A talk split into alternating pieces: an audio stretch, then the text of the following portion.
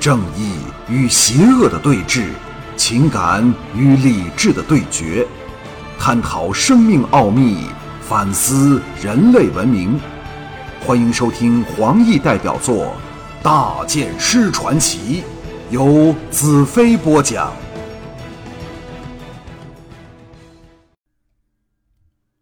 第八十一章：偷天换日。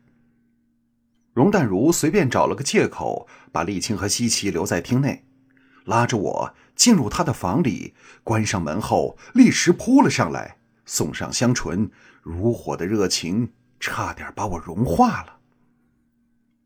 嘴唇分开后，他娇嗔道：“你好啊，不见十多天便勾上这么漂亮的姑娘，看来你的魅力连这块老脸都盖不住了。”我大呼冤枉。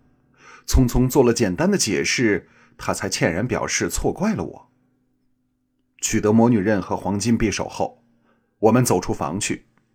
沥青和西岐灼灼的目光在我们身上打转。我大感尴尬时，容淡如若无其事道：“现在离灵石还有个把时辰，足够我们布局对付阴风。”沥青没有时间计较我们在房内做过什么事。下一步应该怎么做？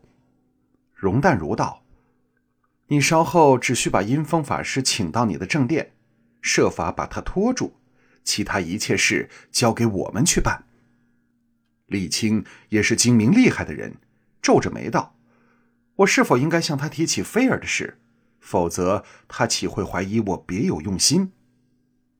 这是整个布局的另一关键，我们怎会遗漏？”容淡如道。你可向他提起菲儿患了病，但告诉他医生说没有大碍，千万不要让他看菲儿，否则他会看出有巫术高人插手其中，那就糟了。李青看了我一眼，低声道：“你们小心点。”转身去了。他前脚刚走，容淡如已走到西岐身旁，搂着他亲热的说话。我知道。他的媚术连女人都抗拒不了，径自走到屋外的凉亭里，呼吸两口新鲜空气。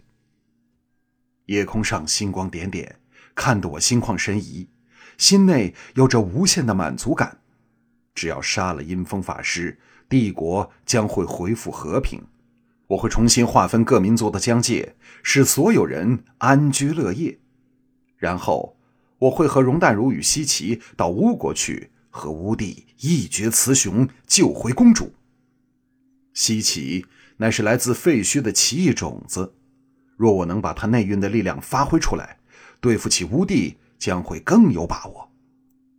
想到这里，容淡如和西岐走了出来，他们两人腰间都挂着长剑，英气逼人。我伸手搂着两人纤弱的腰肢，笑道：“你们商量好谁做大，谁做小没有？”容淡如嗔道：“不要来离间我们姐妹的感情。”西岐道：“原来你们早串通。”不要来离间我们姐妹的感情。西岐道：“原来你们早串通好了，连我也骗得信了你们。”我说：“时间不多了，我们先去把义旗救出来。”囚室位于正殿的地底处。入口则在正殿后，像一个盒子般的方石室，石室四周都是空地，室的四壁均开有一排的小窗，所以只要每个窗后有一个守卫，石室外的一动一静都逃不出他们的眼睛。石室外壁挂满风灯，照得方圆几十步内亮若白昼。我们神气安闲地往石室走去。容淡如道。我联络了徽英，你猜他第一句话说什么？我好奇心大起，他说了些什么让你都念念不忘的话吗？容淡如失笑道：“你真是看穿我了。徽英说的是，假若战恨要求大剑师将你的一碗送他，大剑师会怎么做呢？”接着他跺脚娇嗔：“你说吧，这么让人害怕的话。”我怎么能够不没齿难忘呢？兰特，你快点表态，是否会答应那土狗的卑鄙要求？我招架不住，呃，我们到了，到了。在刑事门前十步许处，他一把拉住了我，楚楚可怜，低下头，悠悠道：“你不清楚表明立场，我不会放你进去。”西奇扯扯容淡如的衣袖，提醒道：“，守卫都看着我们呢。”容淡如爱怜的说：“西奇，你给我乖一会儿。”让我对付了这个不肯表态的人，再带你进入地下的形式。我怕给室内的人听到我们的说话，压低声音道：“除非有你首肯，否则我绝不将你送人，半晚上都不会。”容淡如轻轻道：“这话太危险了，以你甜言蜜语的道行，肯定有办法说到我愿意的。”我只想快点进去看看义旗的情况，唯有投降。好吧，好吧，我绝不游说你。那你满意了吧？容淡如像小女孩般雀跃起来，向我甜甜一笑。好，跟着你又乖又美的妻子走吧。说罢，往石室的正门走去。我始终招架不住他的媚术。我们犹有十多名黑盔武士把守石室内的地道，拾阶而下。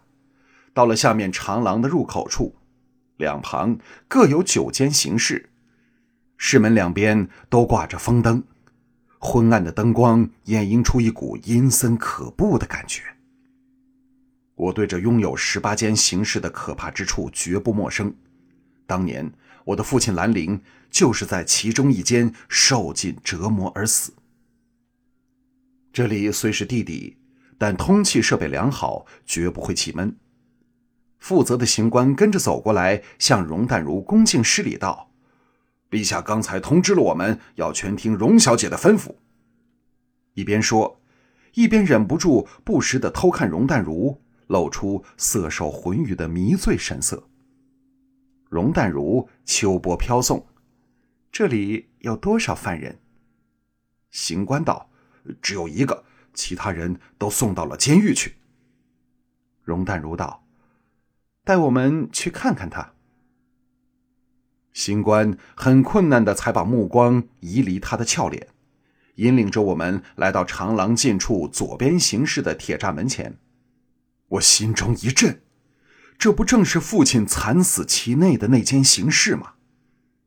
在我一旁的西奇俏脸发白，显示被刑室分列两旁各种折磨犯人的刑具吓得胆战心惊。在四角风灯的映照下，一齐给绑在其中一个十字形的大铁架上，头垂了下来，上身穿着一件以血红色笔触写满了各式奇怪符号的白袍，不省人事。刑官依从吩咐打开了铁栅栏，容淡如道：“你到出口等我们，任何人都不可以进来，知道吗？哦，钥匙交给我。”行官交出钥匙，依依不舍的离去。